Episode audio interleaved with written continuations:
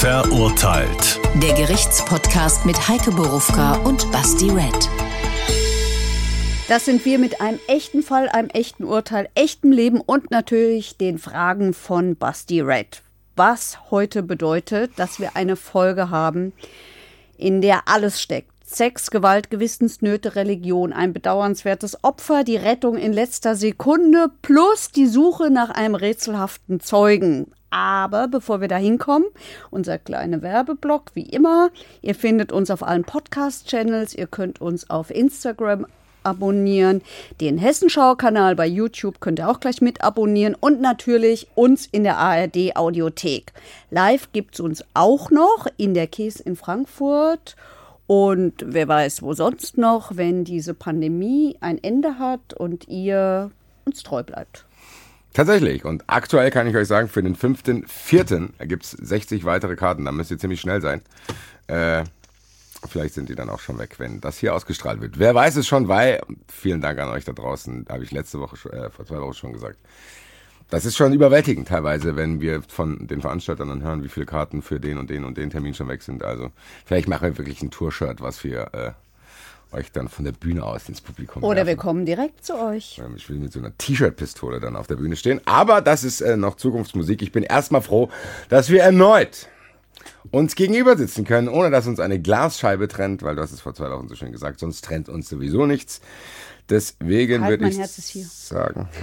Ah, ich war auf der falschen Seite unterwegs. Sah jetzt ein bisschen aus wie Lewandowski. Naja. Du hast sehr viel schon dazu gesagt. Und mit jedem Stichwort, was du genannt hast, ist bei mir ein neues Fragezeichen aufgetaucht, weil die erste Frage, die ich diesmal haben würde, wird eine Premiere sein. Der Fall.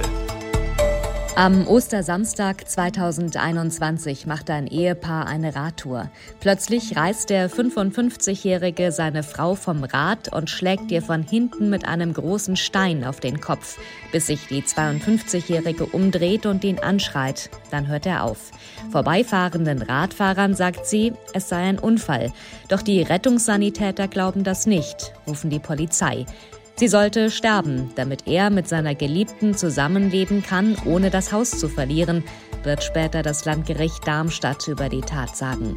Die Staatsanwaltschaft hat den 55-Jährigen wegen versuchten Mordes angeklagt. Aber war es das auch? Also normalerweise habe ich hier immer konkrete Fragen. Aber das allererste, was auf meinem Zettel steht, ist what? Jo. Hä? Ja. Und die... Also ganz ehrlich, ich habe mir so oft gedacht, ich gucke ja nicht gerne Krimis, weil das erlebe ich ja sozusagen den ganzen Tag im Gerichtssaal und ich gucke nicht gerne Krimis und ich lese auch nicht gerne Krimis, aber manchmal sehne ich mich so ein bisschen nach so Derrick-Krimis, weil die immer in den guten Gegenden spielen und in den guten Häusern und da geht es irgendwie immer um Liebe, Tragik, Wahnsinn. Ey, und dann begegnet mir dieser Fall und der ist ein bisschen so, der ist so außergewöhnlich, alles ist an diesem Fall so außergewöhnlich. Ja, eine kleine Ablauffrage habe ich auch, die stelle ich jetzt als erstes, bevor wir das komplett aufrollen.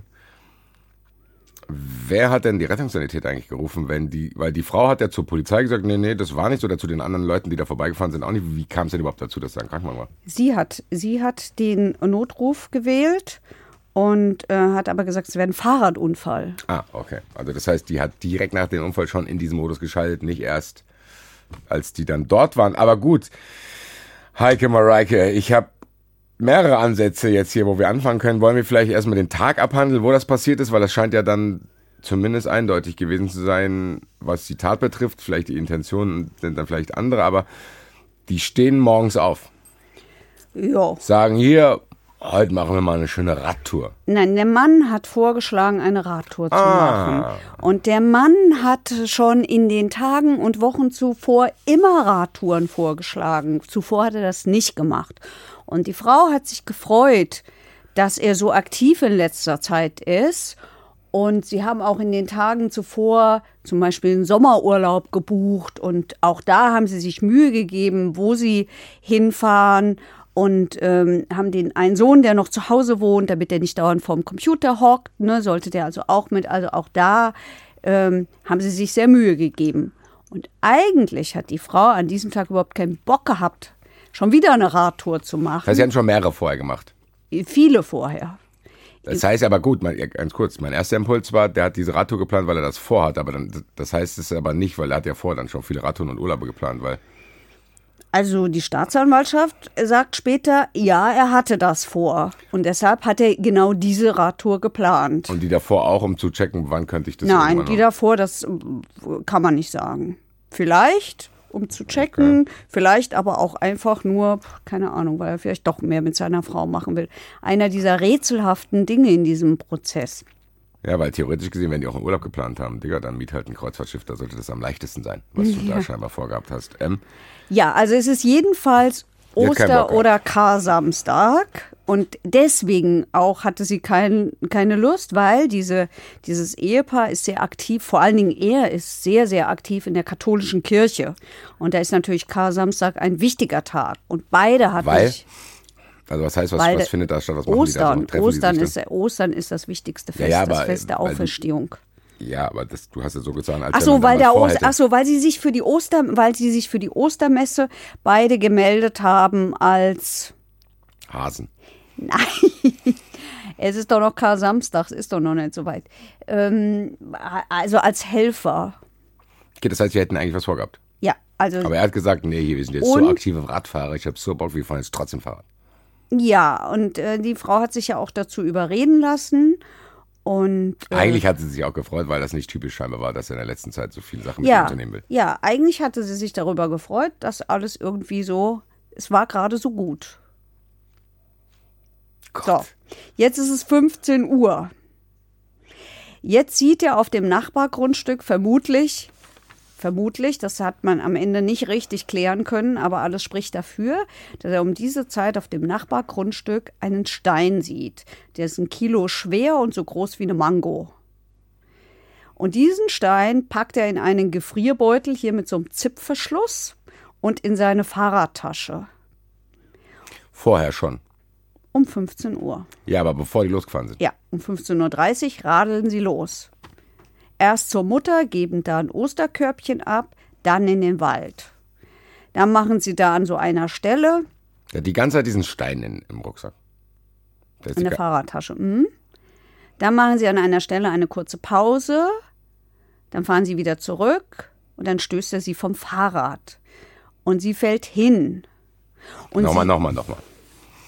Die fahren los. Oh je, das wird eine lange Folge. Nehmt euch viel, viel Zeit, weil das ist Zettel Nummer 1 von 6. Ich habe nur einen Zettel, keine Angst. Die fahren los. Ja. Und dann machen sie eine Pause. Dann sie fahren und sie unterhalten sich. Und dann machen sie eine Pause an so eine Hütte. Ja. Dann fahren sie wieder zurück. Okay, dann fahren die nochmal. Weil es hat sich für mich so angehört, als hätte die in der Pause vom Rad geschubst. Nein. Dann fahren die wieder zurück. Und dann stößt er sie vom Rad. Er braucht 2 Versuche, bis sie fällt. Während der Fahrt. Ganz kurz. Okay. Das heißt, sie fahren. Und der versucht dann hier so... Ja, erfolgreich versucht das. Beim zweiten Mal dann. Dann dass fällt sie umfällt. Sie hin. Und da muss sie sich ja da schon gedacht haben, Digga, hast du es noch alle? Vielleicht. Dann fällt sie jedenfalls hin. Ja, die machen es mal vor. Und dann... Du fährst einfach mit deinem Partner fahren, auf einmal fängt der an mir... Weiß nicht, wahrscheinlich, meine Partnerin würde wahrscheinlich denken, ich mache einen Scherz, aber das, wenn du dann hinfällst... So, dann schlägt er von hinten ihr 4-mal auf den Kopf. Und sie denkt zunächst, huch, wieso fallen denn hier Steine runter? Bis sie kapiert, die fallen nicht runter, sondern das ist ihr Mann. Und sie, das wird ganz wichtig, sie dreht sich um und guckt ihm in die Augen. Und da hört er auf. Später wird er sagen, ich habe ihre blauen Augen gesehen, die ich immer so geliebt habe. Das ist wichtig. Also nicht, dass er das gesagt hat, sondern dass er da aufgehört hat, ja. Und er wirft den Stein in den Wald. Sie sagt jetzt, da bin ich so wütend geworden und dadurch habe ich richtig Kraft entwickelt, bin aufgestanden, habe ihn weggestoßen. Dann kommt ein Fahrradfahrer. Sie sagt, ich bin gestürzt und ruft sie selbst, es ist 17 Uhr mittlerweile, sie selbst ruft bei der Polizei an. Hilfe, er notiert. Ja, viel später. Ja.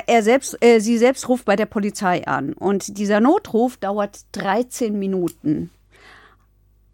Auf diesen 13 Minuten... Der Notruf dauert 13 Minuten? Ja, sie gibt Minuten. Dann ihrem Mann das Handy, damit er den Standort schickt. Das schafft er aber irgendwie nicht, das kriegt er irgendwie nicht hin. Und auf diesem Notruf hört man sie schreien, wo ist der Stein, hol den Stein. Und man hört auf diesem Notruf das Martinshorn, weil die Polizei ist schon unterwegs. Ne? Also die haben offensichtlich parallel die Polizei geschickt. Das Martinshorn. Und man hört da wohl auch, wie sie ihn tritt. Jedenfalls später werden die Polizisten sagen, dass sie gesehen haben, dass diese Frau nach diesem Mann tritt. Und die Polizei denkt ja ursprünglich, es ist ein Fahrradunfall, irrt durch den Wald, trifft dann auf eine Joggerin. Die Joggerin sagt, ja, da hinten liegt eine Frau und die blutet auch. Da scheint der Unfall gewesen zu sein. Und so finden die. So. Und ihn auch. Was hat er gemacht so in der Zeit? So? Er verschwindet jetzt in den Wald. Das sieht der Polizist. Er verschwindet in den Wald und der Polizist sagt, hier, kümmere dich mal um deine Frau. Ja. Und weil er halt so ein bisschen unkontrolliert war, sagt die Polizei, haben sie ihn gefesselt. So, jetzt kommt der Rettungswagen. Die Frau kommt in den Rettungswagen und die Sanitäter sehen diese Wunden am Hinterkopf und sagen, ey Leute, das kann nicht von einem Sturz sein. Das sieht nach stumpfer Gewalt aus. Also der hat jemand irgendwas auf den Kopf gehauen. Und, krass eigentlich, dass sie das so schnell sehen. Ja, wie gut, ehrlich ja, eben, weil, gesagt. Theoretisch gesehen, ich weiß, ich bin Laie sowieso, aber theoretisch gesehen, wenn ich jetzt mit dem Hinterkopf auf dem Asphalt klatschen würde, ich weiß nicht, ob sich das unfassbar unterscheidet, wenn mir jemand mit einem Mango großen Stein... Ich kann das überhaupt nicht beantworten. Ja, ich auch nicht. Ich meine, das ist jetzt aber trotzdem ein Impuls gewesen. Also sie hat wohl wirklich sehr stark geblutet, aber gut, das kann natürlich am Kopf auch passieren, wenn du auf den Kopf fällst. Ja. So, und... ganz kurz, Fahrradhelme hatten die nicht an. Nee, kann ja nicht sein. Eigentlich. Haha, liebe Kinder, fahrt schön mit Helmen. Schützt den Kopf. Schützt den Kopf auch vor durchgedrehten Ehemännern. Aber hallo, ja. Aber genau. Das hat er ja nicht. Stell mal vor, die hätte sich dann plötzlich, Schatz, ich habe uns neue Fahrradhelme gekauft. Und so, Das wäre ungünstig gewesen. So, und dann wird die ins Krankenhaus gebracht. Auch im Krankenhaus. Aber sie sagt die ganze Zeit immer noch Fahrradunfall. Er sagt sie auch, sagt da noch Fahrradunfall. Ich glaube, der hat eigentlich gar nichts gesagt. Ist der aufgetaucht, oder? Nein, den haben sie ja da im Wald gefunden. Die waren richtig klug. Was hat der gesagt, was er da macht? Weiß ich nicht. Aber die waren richtig klug. Denn die haben gesagt, der ist im Wald, wir müssen den Wald absuchen. Ich meine, das waren normale Polizisten, das war ja nicht die Kriminalpolizei, die da ausgerückt ist, schon gar nicht die Mordkommission, sondern es waren normale Polizisten, die denken, da ist ein Fahrradunfall im Wald passiert, müssen wir mal gucken, was da los ist, da braucht jemand Hilfe. Und die haben das wirklich klug gemacht. Die haben nämlich... sich das gemerkt haben, auch Kollegen geholt haben, dafür gesorgt, dass dieses Waldstück abgesucht wird. Da, wo er gefunden wurde, ja. Und siehe da, es wird ein Stein gefunden. Mit Blut dran. Und auch, also nicht nur die Rettungs... War da Blut an dem Stein? Okay. Ja.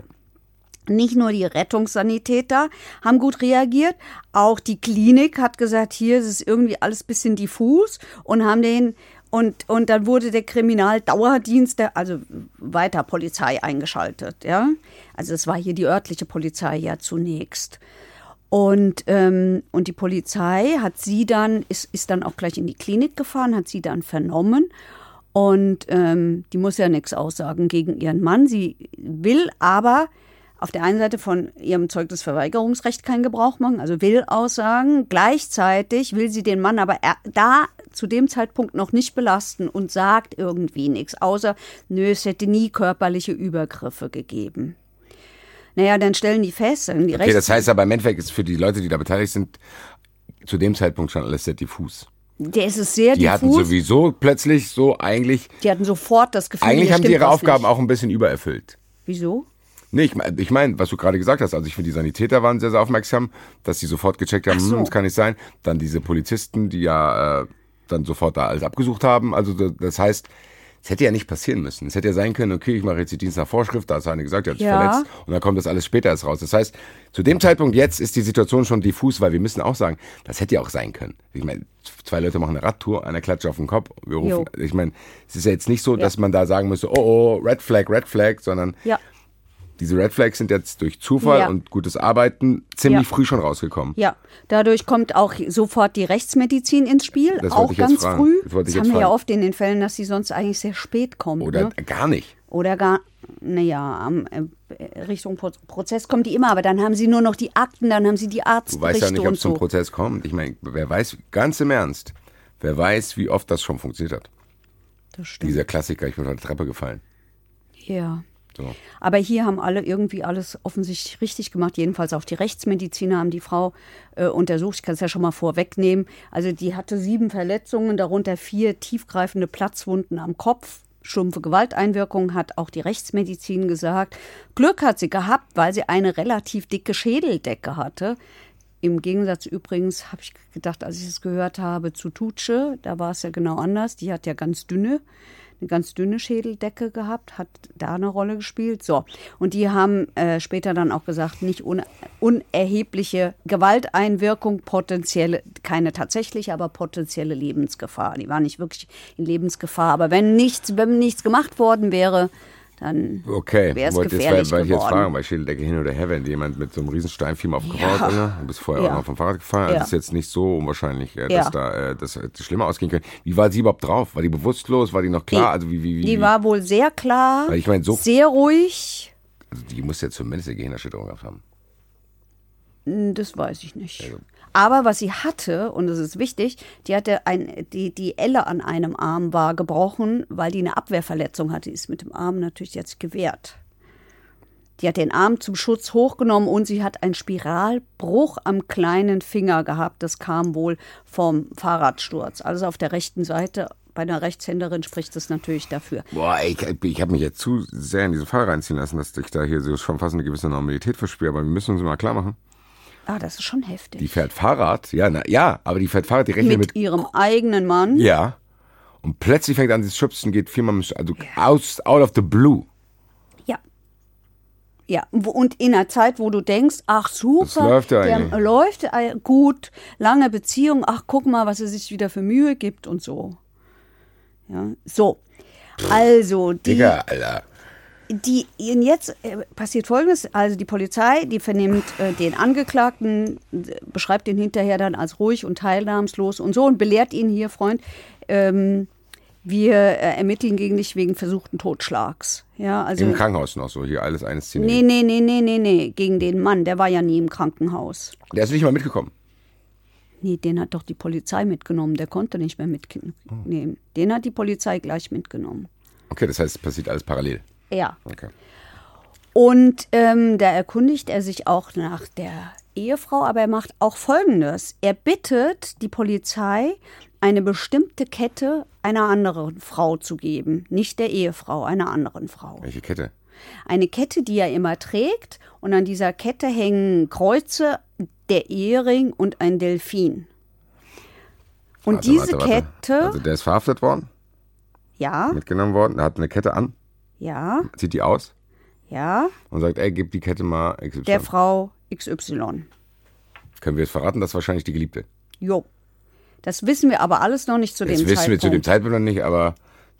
Habe ich von dir gelernt. Ja. Wir gucken immer, wie es zu diesem Zeitpunkt ist. Und nicht immer alles hinterher. Ich weiß, aber ich will trotzdem mich schon in dieses Gefühl reinversetzen, weil das hat leichte Vibes wie von diesem... Ich weiß nicht mal, welche Folge und Staffel es war, als der irgendwie... Man verliert auch mal den Überblick bei... halbe Stunde... nachdem er seine Frau getötet hat, eine Kette, die er ihr geschenkt hat, irgendeiner anderen Dame geschenkt hat. Ja. Das aber, hat schon so leichte Vibes. Ja, aber hier ist, finde ich, eines eben auch sehr auffällig. Warum macht denn der das? Keiner ist doch bisher auf diese Frau gekommen. Eben. Warum, was zieht der die denn da jetzt rein? Eben. Was ist denn das für ein Mensch? Also, ehrlich gesagt... Er bringt die Polizei...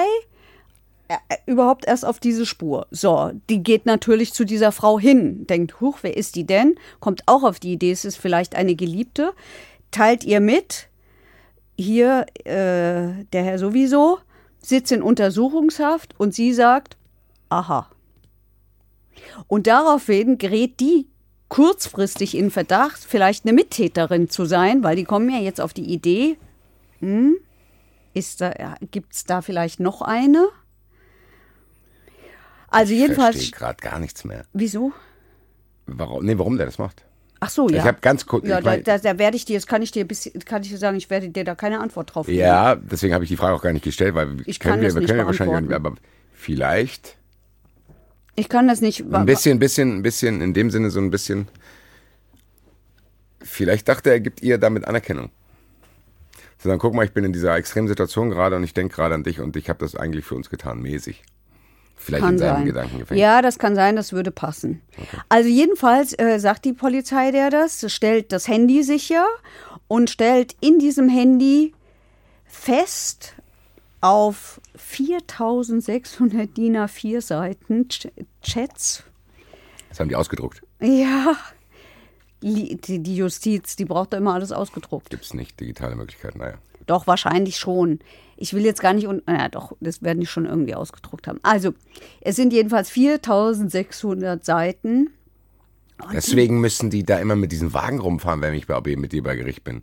Weil da die deswegen haben die alle so Sportschuhe und so riesen Wagen, damit die da irgendwelche 4.000 ausgedruckte Chats. Digga, iPad. Also jedenfalls, sie finden in diesen Handys sehr klare Hinweise darauf, dass diese Frau die Geliebte ist. Erstens und zweitens, dass die Ehefrau davon nichts weiß. Und dass sie die Geliebte ist seit dem Jahr 2019. Also schon eine Weile, ja. Weil die Tat ist im April 2021. Okay. Soweit, so nicht gut. Aber die Frau ist jetzt noch im Krankenhaus und kriegt von all dem nichts mit. Ja, und die Polizei findet aber da auch so Sätze drauf, wie ich bin stolz auf dich, bis aufs Blut, ich habe sie nie geliebt, die Geliebte schickt Energie und Kraft am Tattag und lauter so Zeug. Und sie finden vor allen Dingen, dass die immer wieder Deadlines setzt. Inwiefern? Also vor mir verlass die. Bis dahin will ich, dass du dich jetzt mal entschieden hast oder so. Und der hat gesagt, ich verlasse die, offensichtlich. Und so. Und lauter so Hinweise finden sie da. War dieser Tag eine von den Deadlines? Ja. Ostern war Deadline. Nicht der Tag, aber Ostern.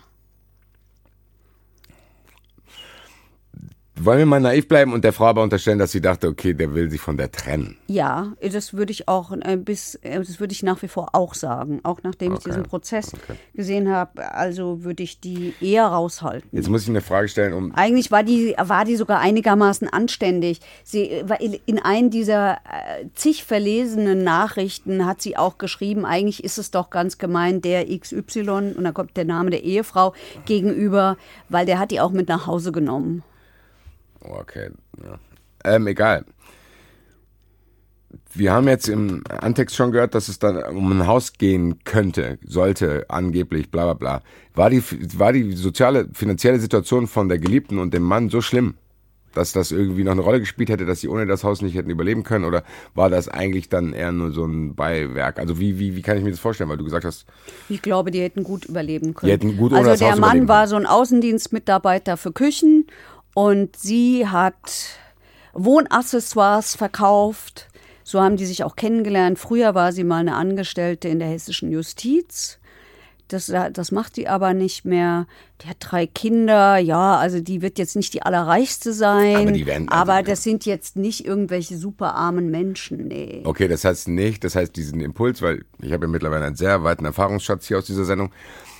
Finanzieller Druck, wie das bei dem einen Johnny war, der seine Oma schlange war, es auch nicht. Nein, finanzieller Druck für einen Skiurlaub. Genau, das war jetzt nicht so, dass er seiner Geliebten erzählt hat, ey, ich habe ein Haus für uns und ich habe viel Cash und ich muss diese Lüge aufrechterhalten, deswegen brauche ich das Haus. Das war jetzt nicht so. Das heißt, dieses Haus Tatdruck ausgeübt? Das will ich, glaube ich, wissen. Ich glaube schon. Das kommt später, ich glaube schon. Okay, wenn es später kommt, dann gebe ich mich damit zufrieden, dass du mir das später beantwortest. Ja, also jetzt war das Problem, dass ein Die Wahrheit ist, ich weiß nicht mehr, ob es eine Fahrradfahrerin oder ein Fahrer gewesen ist. Ich habe mir einmal Fahrerin und einmal Fahrer aufgeschrieben. Jedenfalls irgendein Radler spielt eine Rolle. Es waren 2 Fahrradfahrer da. Und die große Frage war dann für die Ermittlungsbehörden, hat er aufgehört, die Frau zu schlagen, weil er gestört worden ist, weil da so ein Fahrradfahrer kam? Oder weil er die blauen Augen gesehen hat. Genau. Das ist die alles entscheidende Frage, das ist die alles entscheidende Prozess Frage gewesen. Weil, habe ich auch gelernt hier in der Sendung, man dann sagen könnte, er ist von seiner Tat zurückgetreten. Ey, wir haben hier alles richtig gemacht. Das ist die hohe Kunst. Yes. Rücktritt vom Versuch. Das heißt, deswegen hatten wir auch diesen letzten Satz, aber war es das auch. Genau.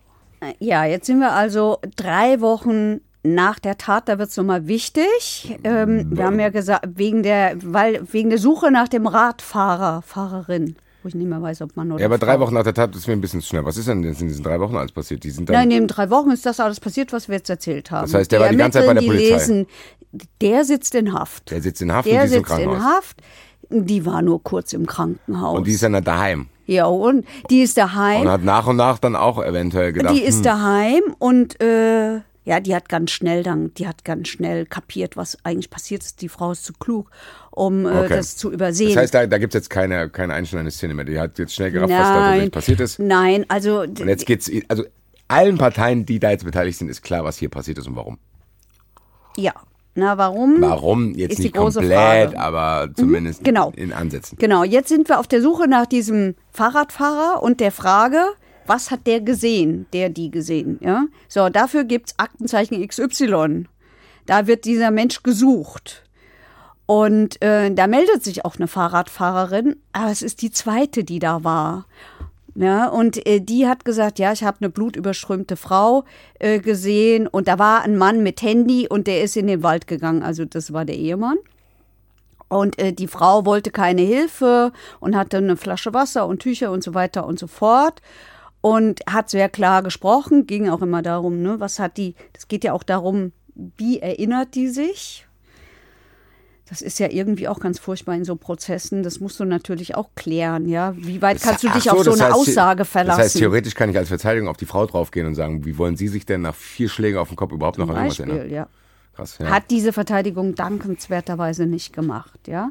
So, und die Ehefrau erfährt nach 4 Wochen von der Mordkommission, dass der Mann eine Geliebte hat. Ah, okay, das war in den 3 Wochen ihr noch nicht klar? Nein. Okay, in der 4. Woche sagt ihr, okay, der hatte eine Geliebte, ja. Daraufhin durchsucht die seine Sachen im Keller. Ich muss es trotzdem leid, Heike. Ja, das ist so ein konfuses Ding. In diesen 3 Wochen hat die was gedacht, als sie noch nicht von der anderen Frau wusste? Das weiß ich nicht. Vermutlich hat sie darüber nachgedacht, was eigentlich passiert ist. Und hat er Kontakt zu ihm aufgenommen oder irgendwas?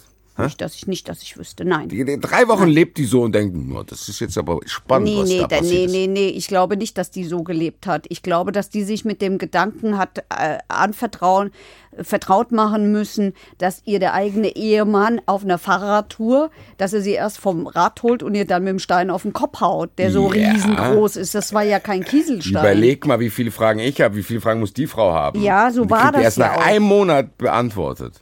Ja, zumindest in Ansätzen, weil sie dann jetzt anfängt, selber zu denken. So, und jetzt durchsucht sie seine Sachen im Keller. Vielleicht sage ich mal was dazu.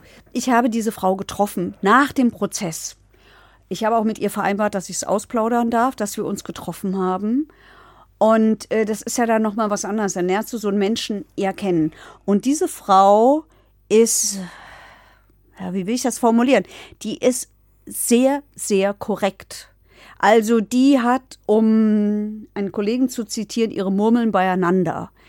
Die ist sehr reflektiert, die ist klug. Du merkst ihr schon dieses Entsetzen darüber an. Ja, die muss ja irgendwie sich klar machen, dass ihr eigener Mann, mit dem sie die war ja ewig mit dem verheiratet. Das war ja jetzt nicht ein, den sie gestern kennengelernt hat und der sich dann entpuppt, ich weiß es nicht mehr genau, das kommt nachher irgendwo auf einem meiner hinteren Zettel, aber ich weiß es, sie waren kurz vor der Silberhochzeit, sie hatten die, glaube ich, schon geplant, also 25 Jahre, ja, gut, knappe 25 Jahre. Ich wollte mich gerade darüber aufregen, weil eigentlich macht das keinen Unterschied und den Bock jetzt auch nicht mehr fett, also naja, schon, ich hänge immer noch in diesen 3 Wochen, Heike, und ich will das gar nicht hier stoppen gerade, aber guck mal, der Typ wird verhaftet, Das 3 Wochen ist er dort. Die ist 3 Wochen daheim. Ich meine, was sind 3 Wochen? Ist schon lang. Ja. Da ist auch ein Sohn. 2. Mhm. 2. Aber ich würde wirklich gerne wissen, was die machen. Naja, die reden. Ja, die reden, sagen hier, der Papa ist jetzt weg, den können wir nicht erreichen, der hat mich angegriffen, wir wissen alle noch nicht, warum. Naja, Ich glaube so nicht. Ich glaube, die waren alle auf der Suche nach Antworten. Okay, gut, sorry. Aber das ist jetzt hier wildes Rumspekulieren. Ich will es auch nicht bremsen, ich habe gedacht, im Endeffekt... Also sie findet jedenfalls Scheidungsunterlagen im Keller und sie findet 3 Seiten, wie sie es formuliert, mit furchtbaren Fragen und Gedanken. Nämlich, er will, dass Sohn Nummer 2 bei ihm wohnt, was erstaunlich ist, weil nach Aussage der Frau, aber auch des Sohnes, die Söhne sind ja dann später auch vor Gericht vernommen worden, hatte der ein schlechtes Verhältnis zu seinem Vater. Also große Frage, was will der mit dem Sohn? Dann steht da, ich will meiner Frau keinen Unterhalt bezahlen. Ich fürchte, sie wird mauscheln, damit ich mehr Unterhalt bezahlen muss. Ich will das Haus.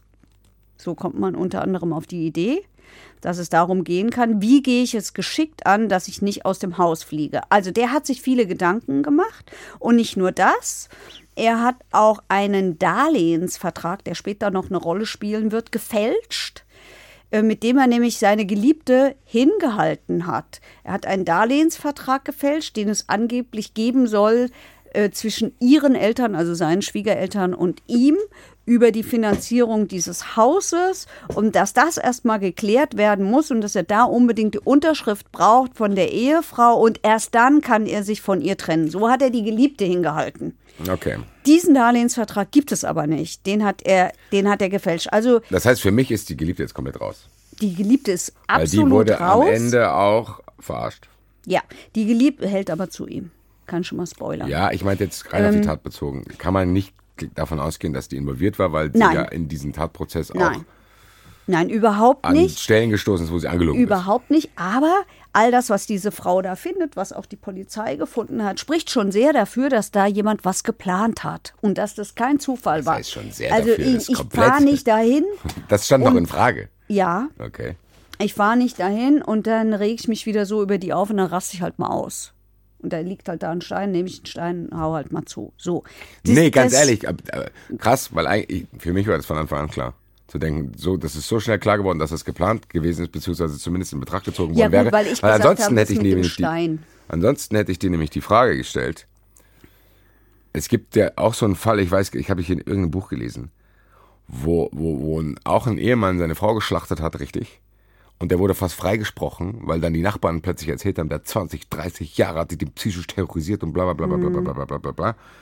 Ehrlich gesagt hätte ich das eigentlich, wenn es nicht so schnell klar geworden wäre mit dem Stein, hätte ich das auch gefragt, weil es gibt es ja auch, dass da Männer, die sehr freundlich sind, die werden dann irgendwie richtig fertig gemacht. Das ist wie, heute sehr viele References zu alten Folgen, wie wenn ein Ehemann die Sadistin getötet hätte, weil sie ihm über Jahre lang irgendwelche Sachen angetan hat. So, das heißt, das ist hier komplett raus. Das ist komplett raus. Das heißt, die Frau ist, ich sag's jetzt, die Frau ist kein Arschloch, die den schlecht behandelt hat. Nein, überhaupt nicht. Gar nicht.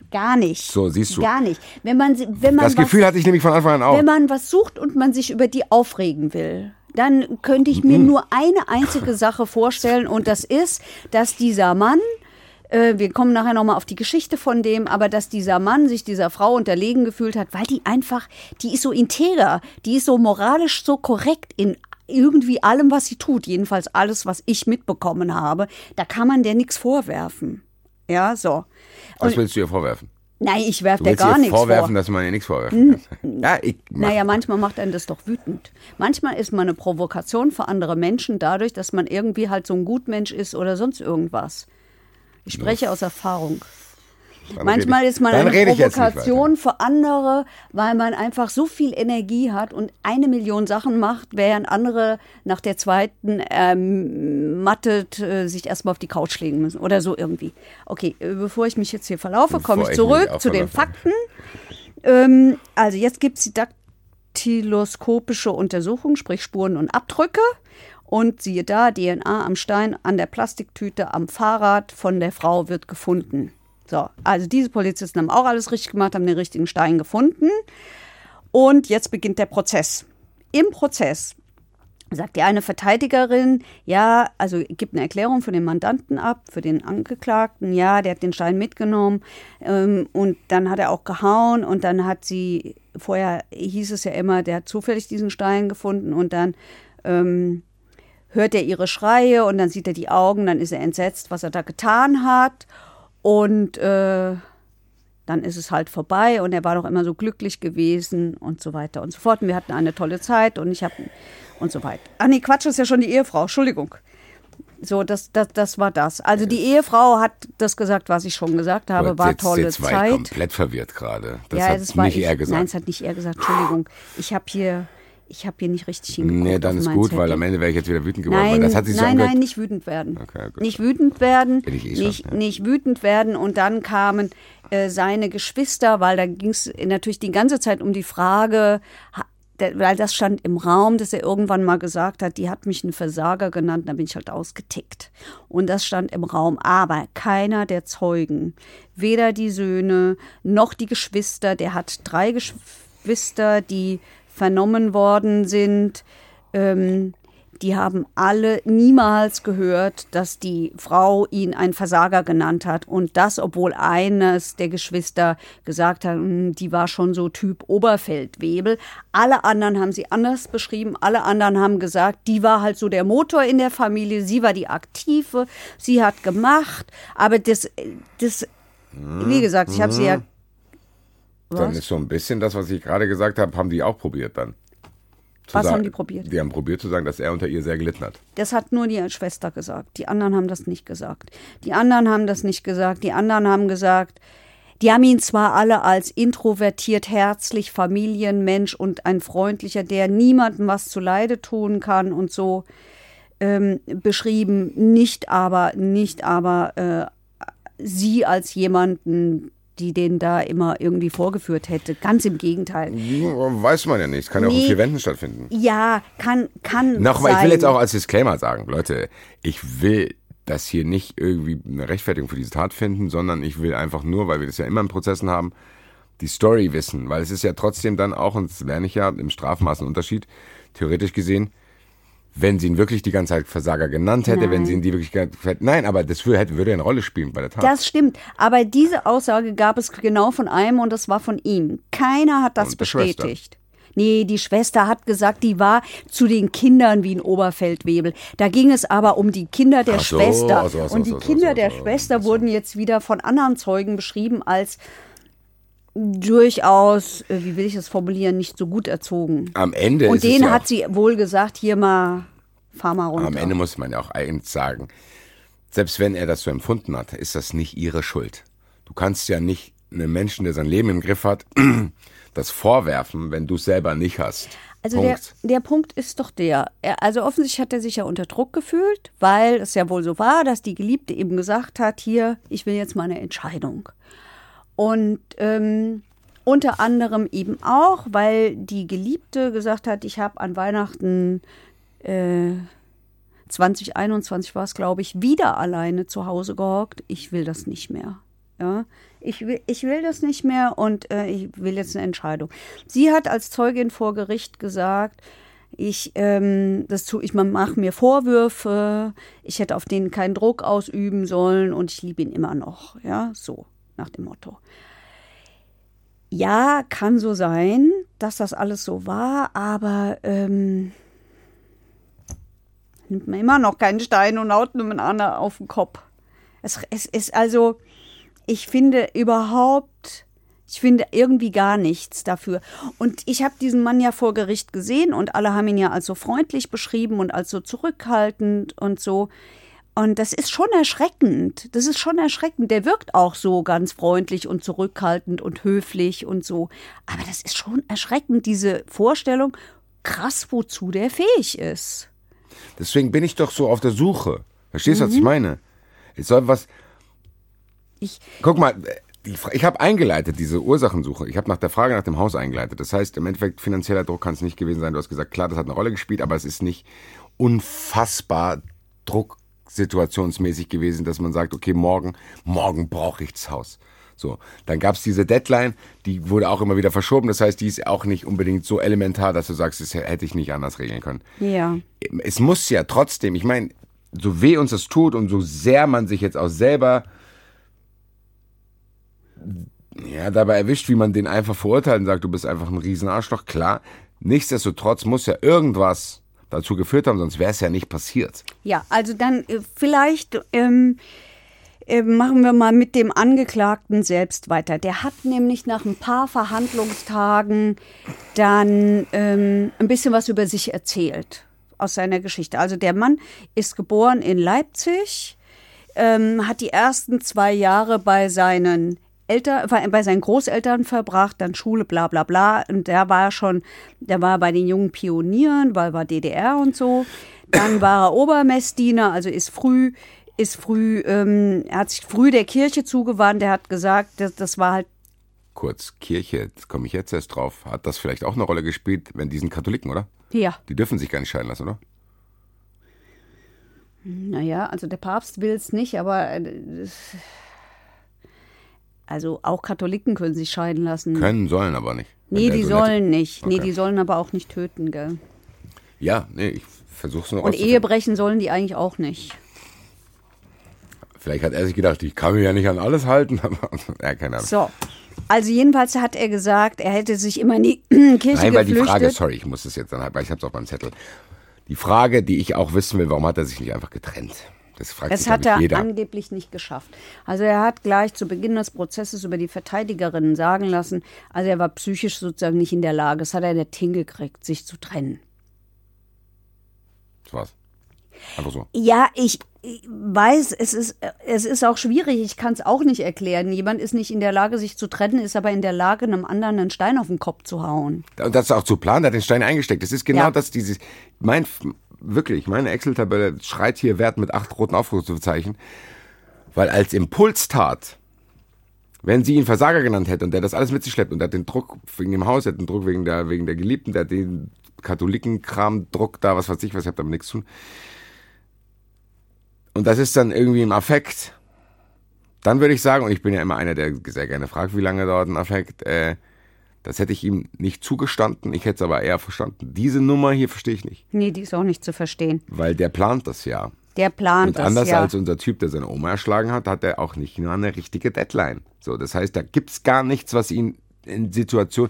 Es gibt nichts, was die Situation so eskalieren lässt, dass es genau in diesem Moment passieren musste. Naja, doch, weil ja Ostern drohte zu Ende zu gehen und die Deadline abgelaufen wäre. Aber wir haben ja gehört, da gab es vorher schon mehr Deadlines. Das heißt, so ein ultimativer Druck kann da auch nicht durch entstanden sein. Das ist wie, wenn du dann kriegst, ob du jetzt die 3. oder 4. Mahnung kriegst, meine Güte, warte halt. Also der ist jedenfalls, wie er es schildert, mit viel Gewalt groß geworden. Er sagt, die Erzieherinnen hätten ihn bloßgestellt, weil er nicht ins System gepasst hätte. Die Eltern hätten ihm vorgeworfen, dass er viel zu früh auf die Welt gekommen wäre und Schläge hätte es gegeben, wenn er beim Rollerfahren gestürzt ist. Dann durfte er nach der Einschulung die Großeltern nicht mehr sehen. Da spricht er von einem großen Trauma. Wenn er sie doch gesehen hat, ist er wieder geschlagen worden. Einmal hat er eine Gehirnerschütterung bekommen und im dunklen Kohlenkeller sei er auch eingesperrt worden. Ich gebe zu, als er das geschildert hat, hat er mich einen kleinen Moment erweicht. Später dann habe ich mir die Frage gestellt, redst du eigentlich auch mal von der Frau? Wieso redst du nur von dir? Ja, jetzt wieso? Meine Frage. Ja, die ist auch wirklich berechtigt. Also als er das erzählt hat, aber gut, du kriegst mich natürlich damit, wenn du mir sagst, ein Kind wird in den Kohlenkeller eingesperrt. Das finde ich so gruselig. Das tut mir dann schon leid. Ja. Der Typ ist 52. Der kann doch nicht, wenn er 4-mal mit einem Mangostein auf seine Ehefrau, mit der er fast 25 Jahre verheiratet ist, einschlagen und dann sagen, das wird auch was damit zu tun gehabt haben, dass ich damals in den Kohlekeller eingeschlossen war. Digga, du hast sehr viel Zeit gehabt, dich damit zu beschäftigen, um zu gucken, was das mit dir gemacht hat, als zu warten, bis du das dem Gericht erzählen musst.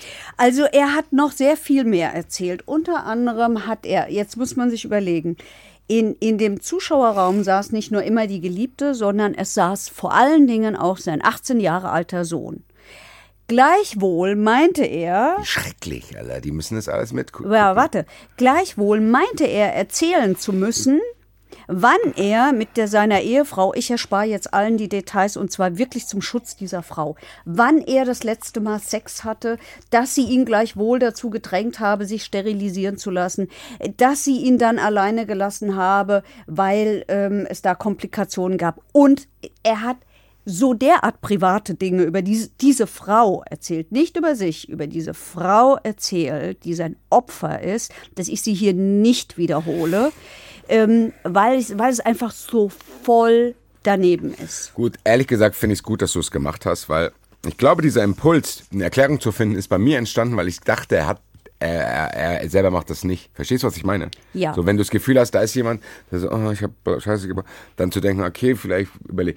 Das, was er jetzt macht, macht's bei mir komplett kaputt. Das ist mir egal, warum er das gemacht hat. Weil das ist ja jetzt genau das, was mich sonst immer aufregt, solche Dinge als Ausrede zu benutzen. Aber Herr Richter, hören Sie doch mal, die hat da und da nicht mehr mit mir geschlafen. Dann Dicker, das muss schon ein bisschen in dem Kontext stehen. Das muss, wenn man eine Tat erklären will, dann muss das zumindest einigermaßen nachvollziehbar sein und nicht hier so ein weiß ich nicht, wimmernder Johnny, irgendwas sich zu suchen, um das hier angeblich auch nur im Ansatz zu erklären. Das macht mich jetzt schon wieder so sauer, dass ich das einfach vergesse. Ich mach's jetzt hier weg. Ist mir egal, warum der das gemacht hat. Ich will's aber sagen. Was? Weil ich fand den Gutachter wirklich gut. Der hat es nämlich mit etwas erklärt, was jedenfalls mir in dieser Form so noch nicht begegnet ist, mit altruistischem Narzissmus. Das heißt, ich bin jedenfalls nach außen hin immer für alle da und mache immer alles für andere. Ich mache das aber nicht, weil ich das hier aus Liebe mache oder weil ich die anderen so mag, sondern ich mache das genau aus dem umgekehrten Grund, weil ich Anerkennung will, weil ich Selbstwert dadurch generieren will, etc. So, das ist das eine. Und das andere. Warum muss ich jetzt an Uli Hoeneß denken? Ich weiß es nicht, machen wir weiter. Ich auch nicht. Kommt mir gar kein Gedanke. Und das Zweite ist, dass er aus seiner Kindheit, deswegen habe ich es jetzt tatsächlich auch erzählt, das mit der Kindheit, dass er aus der Kindheit autoritäre Strukturen kennt und dass er deshalb froh war, also ich betone, keine autoritäre Frau zu haben, aber eine resolute Frau zu haben. Nur, jetzt hat sich dieses Spannungsverhältnis aufgebaut, dadurch, dass er diese Geliebte kennenlernt und die findet ihn ganz toll und die schenkt ihm Aufmerksamkeit, aber gleichwohl sagt die ihm eben auch, hier, Freund, jetzt wird's aber mal Zeit. Der Vorsitzende Richter hat dann gefragt und hat gesagt, er soll doch zugeben, dass er beide will und so weiter und so fort. Er hat gesagt, nein, und es stimmt nicht und dass er die eine nicht lassen will und die andere aber trotzdem haben will und so weiter und so fort. Aber dann hat die Staatsanwältin dafür gesorgt, dass noch 3 Briefe von ihm aus dem Knast, er schreibt da viele Briefe, dass da noch Briefe verlesen werden und da ist es tatsächlich so, also irgendwie bekundet der Ehefrau die Liebe ebenso wie der Geliebten. Und es steht einfach in keinem dieser verlesenen Briefe irgendwo, auch nicht an die Söhne, mal ein richtiges, das ist einfach richtig scheiße. Er sagt, ja, ich habe mein Leben ruiniert. Ja, aber leider nicht nur deins. Ja, aber das bestätigt ja den Gutachter im Nachhinein auch noch. Ja, also immerhin die Frau hat dann auch so einen sogenannten Adhäsionsantrag gestellt. Das heißt, das ist, wenn du einen zivilrechtlichen Antrag ins Strafverfahren mit reinnimmst und darüber entscheidest. In dem Fall ging es darum, dass sie 40.000 Euro Schmerzensgeld wollte und vor allen Dingen ein Wohnrecht mit Nießbrauch, damit die in dem Haushalt erstmal bleiben kann. Ne? Und ja. Das ist irgendwie so ein bisschen. Und sie hat ihm auch gesagt, ey, du sagst hier Entschuldigung, du hast hier einen Zettel vor dir, liest ab, ja, ich entschuldige mich und es tut mir auch total leid, was ich getan habe. Wenn man sich echt entschuldigt, das muss ich doch nicht ablesen. Nee, das hätte er auch innerhalb von diesen 3 Wochen schon machen können. Er hätte es mehrfach machen können. Er hat es dann in seinem letzten Wort gemacht. Aber auch da macht er das so. So, ich guck dir jetzt in die Augen und also das und ich sage so, Entschuldigung und ich bereue das und so. Ich stehe vor dem Scherbenhaufen meines Lebens. Ja, aber das ist wieder dieses, ich weiß jetzt, was ihr alle von mir erwartet, deswegen mache ich es. Ja. Wahrscheinlich hat mein Verteidiger mir das auch gesagt. Ja, also wow. Wie ist denn die Frau vor Gericht aufgetreten? Die Frau war die ganze Zeit in Begleitung ihrer Freundin und die haben auch die ganze Zeit sich so die Hände gehalten. Die ist impulsiv, die hatte einen Anwalt, der hat auch immer gesagt, stopp, weil die hat dann halt den Kopf geschüttelt und so, wenn er wieder irgendwas gesagt hat, was nicht stimmte. Und wer vermag es ihr verdenken? Es ist natürlich, das kann man halt leider nicht machen in so einem Strafprozess. Sie ist begleitet gewesen von vielen Freundinnen, die sie hat, ganz offensichtlich, die mit ihr da waren. Aber es war natürlich auch so ein bisschen spooky, weil auf der einen Seite waren da die Freundinnen von ihr und auf der anderen Seite war halt diese Geliebte. Und plötzlich waren die Geschwister von ihm, waren dann auf der Seite der Freundin, obwohl der eine Bruder, der immer gesagt hat, der war wie so ein Vater für mich, weil er ist 18 Jahre älter. Und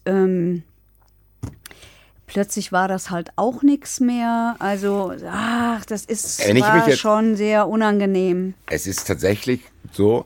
Es wird immer so viel über die Justiz geschimpft, ne? So, da ist ungerecht und das auch die Scheiße, bla bla bla. Wenn die Justiz ein Typ wäre oder irgendjemand wäre, dann würde ich in dem Moment sagen, ganz ehrlich, regelt euren Scheiß hier alleine, Alter. Hier kommen da die ganzen Leute, das ist so ein Familiendrama, jetzt muss ich mir alles anschauen und am Ende sind die Leute sauer auf die Justiz, dass da wieder irgendwas falsch entschieden wurde. Ganz im Ernst, was ist das denn für ein Chaos? Wie viele Leben beeinflusst denn diese Scheiße? Dann trenn dich halt, lass die Leute in Ruhe. Und wow, was ist denn das für ein Chaos da? Ja. Ich krieg das gar nicht mehr gebacken, weil ich hätte, glaube ich, zu jedem einzelnen Familienmitglied, du hast noch 50 weitere Fragen, wo wir dann hier noch 6 Stunden sitzen können. Ja. Können wir aber nicht, damit wir euch da draußen auch nicht komplett mit überfordern. Heike, ich wäre jetzt schon beim Urteil, oder? Ja, ich auch. Ich würde sagen, wir machen und packen noch vorneweg so ganz 2 Sätze zu den Plädoyers. Also die Staatsanwältin hat daran festgehalten, es war versuchter Mord. Die hat 13 Jahre gefordert. Die sagt, es war heimtückisch, weil von hinten. Und es war Habgier, weil es ums Haus ging. Der hat zwar ein Geständnis abgelegt, der ist zwar nicht vorbestraft, er hat sich zwar entschuldigt, aber der hatte den Stein noch, als der Radfahrer kam. Also damit war das für die Staatsanwältin kein Rücktritt vom Versuch. Die Nebenklage hat gesagt, also der Anwalt der Ehefrau hat gesagt, für ihn kommen auch noch niedrige Beweggründe als Mordmotiv dazu. Die Verteidigung hat gesagt, keine Habgier. Das Testament, das Testament habe ich ganz verschwiegen, es war auch noch geändert worden. Aber das hätte er für einen Sohn gemacht. Zu viele Zweifel, deswegen gefährliche Körperverletzung. Und der hätte den Druck nicht mehr ausgehalten, sei halt zerrissen gewesen. Dann hat er diesen Satz gesagt, habe ich ja schon erzählt, ne? Ich gucke dir jetzt in die Augen. So, jetzt kommt das Urteil. Und das war in der Tat sehr überraschend, weil das waren 5 Jahre und 3 Monate wegen gefährlicher Körperverletzung.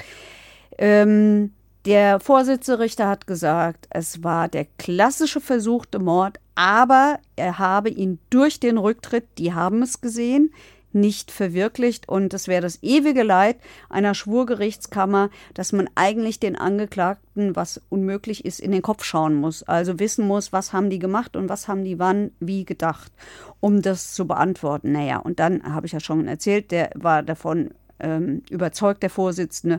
Das war eine verhängnisvolle Affäre.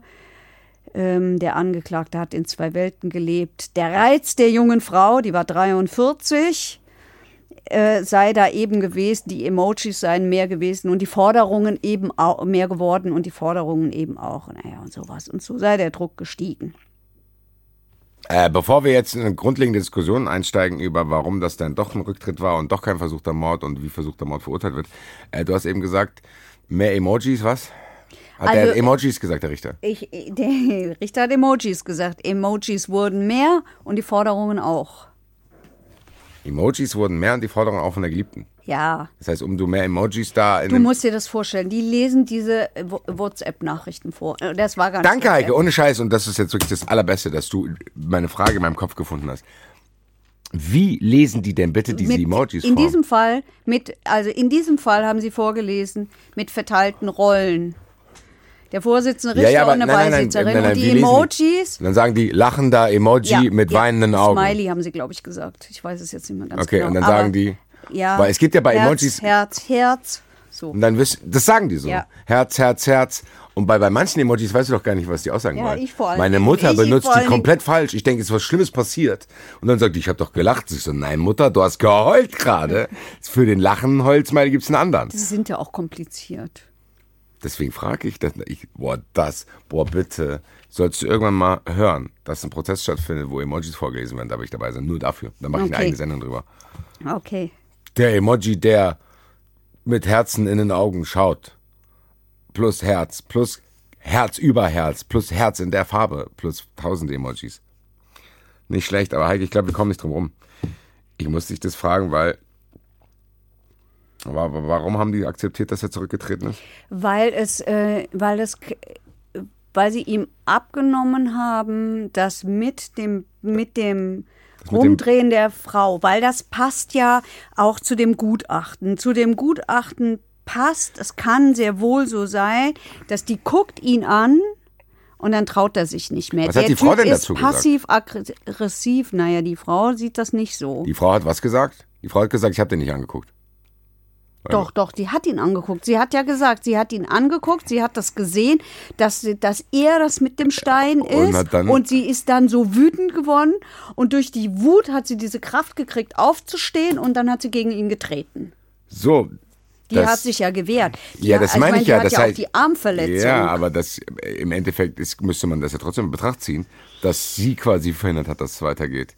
Und gerade diese Verletzung, das ist ja auch in Betracht gezogen worden. Ja, gerade diese Verletzung vorne. Abwehrverletzung. Also das Gericht Wenn ich mich umdrehe, dann ballert er mir meinen Ellbogen weg. Das Gericht hat gesagt, durch die Ansprache der Ehefrau, die hat ja auch zu ihm gesagt, willst du mich umbringen, was machst du da und so? Ja. Das heißt, ihm wurde sogar noch geholfen, dass er von der Tat zurücktritt. Ja. Wow. Also jedenfalls nach diesem Urteil. Ach, das ist schon alles so. Das ist schon ein bisschen merkwürdig, weil ich meine, ich finde dieses von der Tat zurücktreten ist ehrlich gesagt was, wo du sagst, okay, das musst du in dem Sinne belohnen, weil dann, ich meine, wir können ja nicht immer fordern, wenn was Schlimmes passiert, gibt es ja oft die Sätze, mein Gott, hättest du doch das gesagt, dann hätten wir das locker geklärt, ja. Was die gar nicht gemacht hätten, locker geklärt, wenn die nicht gewusst hätten, was dann danach passiert. Also mir fällt jetzt kein gutes Beispiel ein, aber weiß ich nicht, wenn mir jetzt was Dramatisches passiert und ich verliere 10.000 Euro und muss das meiner Mutter beichten und würde, wenn ich das nur beichten würde, riesen Ärger kriegen, weil ich 10.000 Euro verloren habe. Wenn meine Mutter aber wüsste, der bringt sich vor Angst um, würde ich sagen, scheiß auf die 10.000 Euro. Das ist ja dann auch so ein bisschen so, hätte ich das mal gewusst. Verlangen wir ja aber, zu sagen, ganz im Ernst, du hast vorgehabt, die umzubringen und mach's doch bitte nicht, weil, und dann fällt ihm das auch ein und dann tritt er so ein bisschen, muss man das ja schon belohnen. In dem Fall fällt es ja aber um. Das ist stark belohnt worden. Ja, aber genau, das wollte ich gerade sagen. In dem Fall wird mir das ehrlich gesagt. 13 Jahre fordert die Staatsanwaltschaft und da kommen 5 Jahre, 3 Monate raus. Mir fällt das hier sowieso zu lasch aus, muss ich sagen, weil hier sehe ich nicht eindeutig bewiesen, dass er von der Tat zurückgetreten ist. Wahrscheinlich ist es aber dann im Zweifel für den Angeklagten. Aber das ist ja, das ist ja wohl maximal im Zweifel für den Angeklagten. Ja.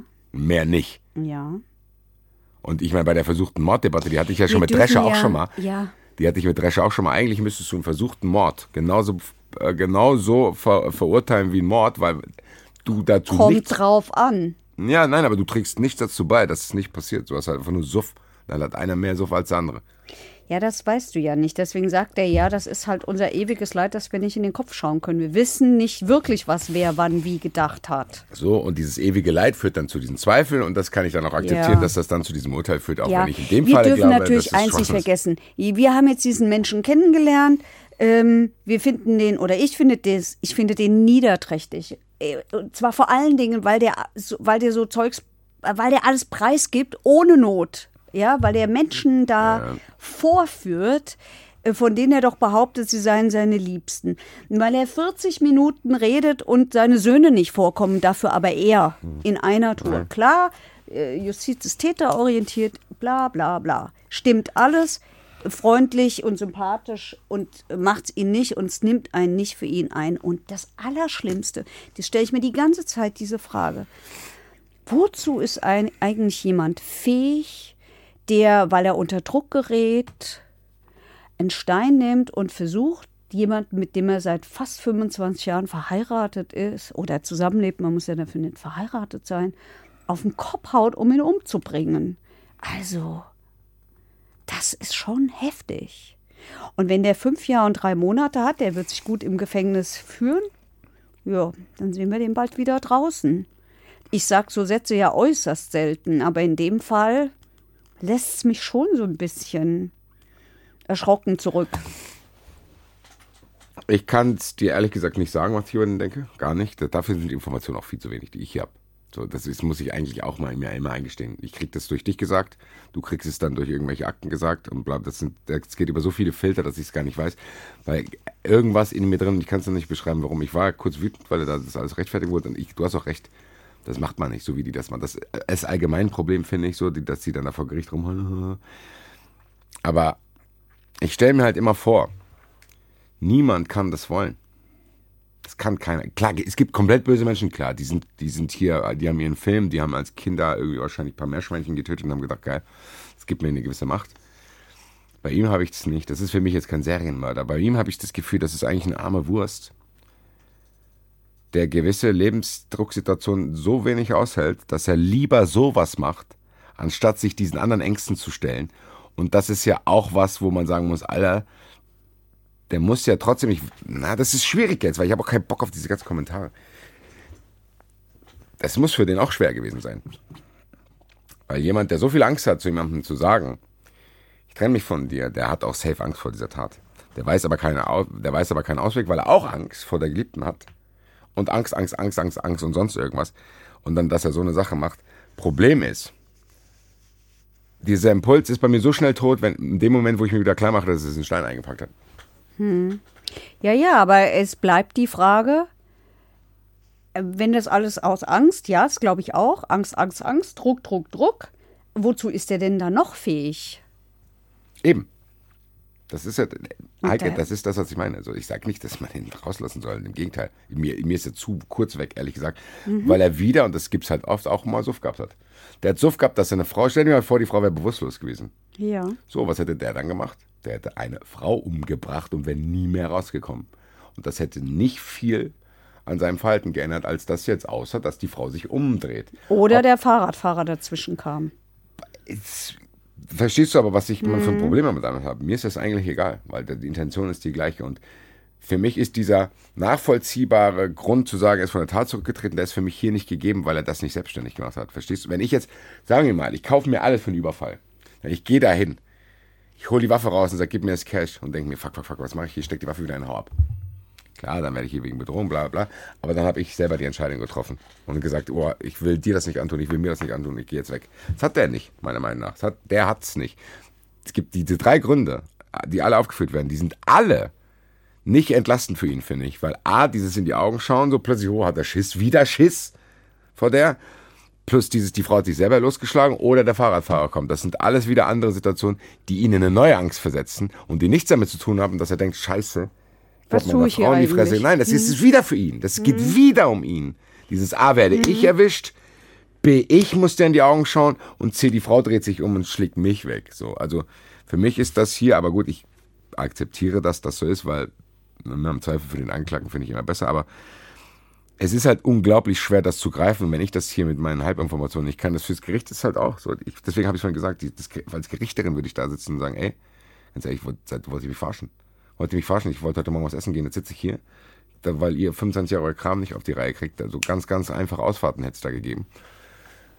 Boah, und da will ich gar noch nicht mal dann die Religionsdiskussion aufmachen, dass die auch dazu beitragen, dass die sich so unter Druck gesetzt fühlen und ganz viele Leute bleiben einfach zusammen, weil die bleiben, ganz ehrlich, meine Botschaft, wenn ihr keinen Bock mehr habt, trennt euch, Alter. Es gibt so viele Möglichkeiten, trennt euch. Man muss sich nicht in solche Situationen reinleben, dass man irgendwann jemanden tötet. Mehr habe ich dazu, glaube ich, nicht zu sagen. Ich glaube, das brauchst du der Swipe Generation auch nicht sagen. Die machen das eher zu schnell wahrscheinlich. Also von daher, mein Zettel und mein Kopf sind komplett leer. Und ich habe immer noch keine Antwort. Ich werde den Typen mal aufsuchen. Zuschauerraum? Jupp. Zuschauerraum. Heike, wen haben wir heute im Zuschauerraum eigentlich? Wir haben einen Joker im Zuschauerraum. Und wir haben, und das verrate ich, nee, das verrate ich nicht. Ich wollte jetzt sagen, mein Lieblingsjoker, aber es... Das darf man nicht sagen. Darf ich nicht sagen. Aber du könntest singen? Nein? Ach nee, da gibt's ja gar nichts zu singen. Also, doch, gibt's schon, aber ich hab's vergessen. Lossi Bossi. Da muss ich sagen, das ist aber für Drescher. Ja, ja, das ist ja jetzt, gilt ja irgendwie für beide. Nee. Für unsere, jetzt wollte ich gerade sagen, Alt-Joker, aber das sage ich natürlich überhaupt nicht. Ich hatte für Lossi mal was, und dann habe ich das wieder vergessen. Da hatte mir das einer nach der Ausstrahlung der Folge gesagt, dann habe ich es jetzt wieder vergessen. Für mich ist einfach. Ach, wir rufen ihn einfach an. Komm. Ja, wir fragen ihn mal, vielleicht hat er Bock auf eine Melodie. Das ist die erste Frage, die stelle ich ihm. Losna, hallo? Heike Borufka, Basti Red, verurteilt. Grüß dich, mein Lieber. Hallihallo. Bevor wir hier loslegen mit juristischem Kram, dies, das, Ananas. Ja. Hast du irgendwie eine Lieblingsmelodie, mit der ich dich hier anteasern könnte? Lieblingsmelodie? Ja, irgendwie, keine Ahnung. Ja, im Zweifel immer Herzen von Europa. Danke, danke. Das dachte ich eben auch. Das ist aber sehr, sehr lange. Ich werde mal gucken, ob ich das irgendwie raffen kann. Aber gut, ich werde in Zukunft Losner mit einem Fangesang anteasern, während Drescher Ghostbusters hat. Aber wir sind ja hier nicht zum Spaß, mein lieber Freund, sondern... Und schon gar nicht im Stadion. Leider nicht. Und Heike hat aber eine Frage. Ja, ich habe eine Frage von Jacqueline Welle.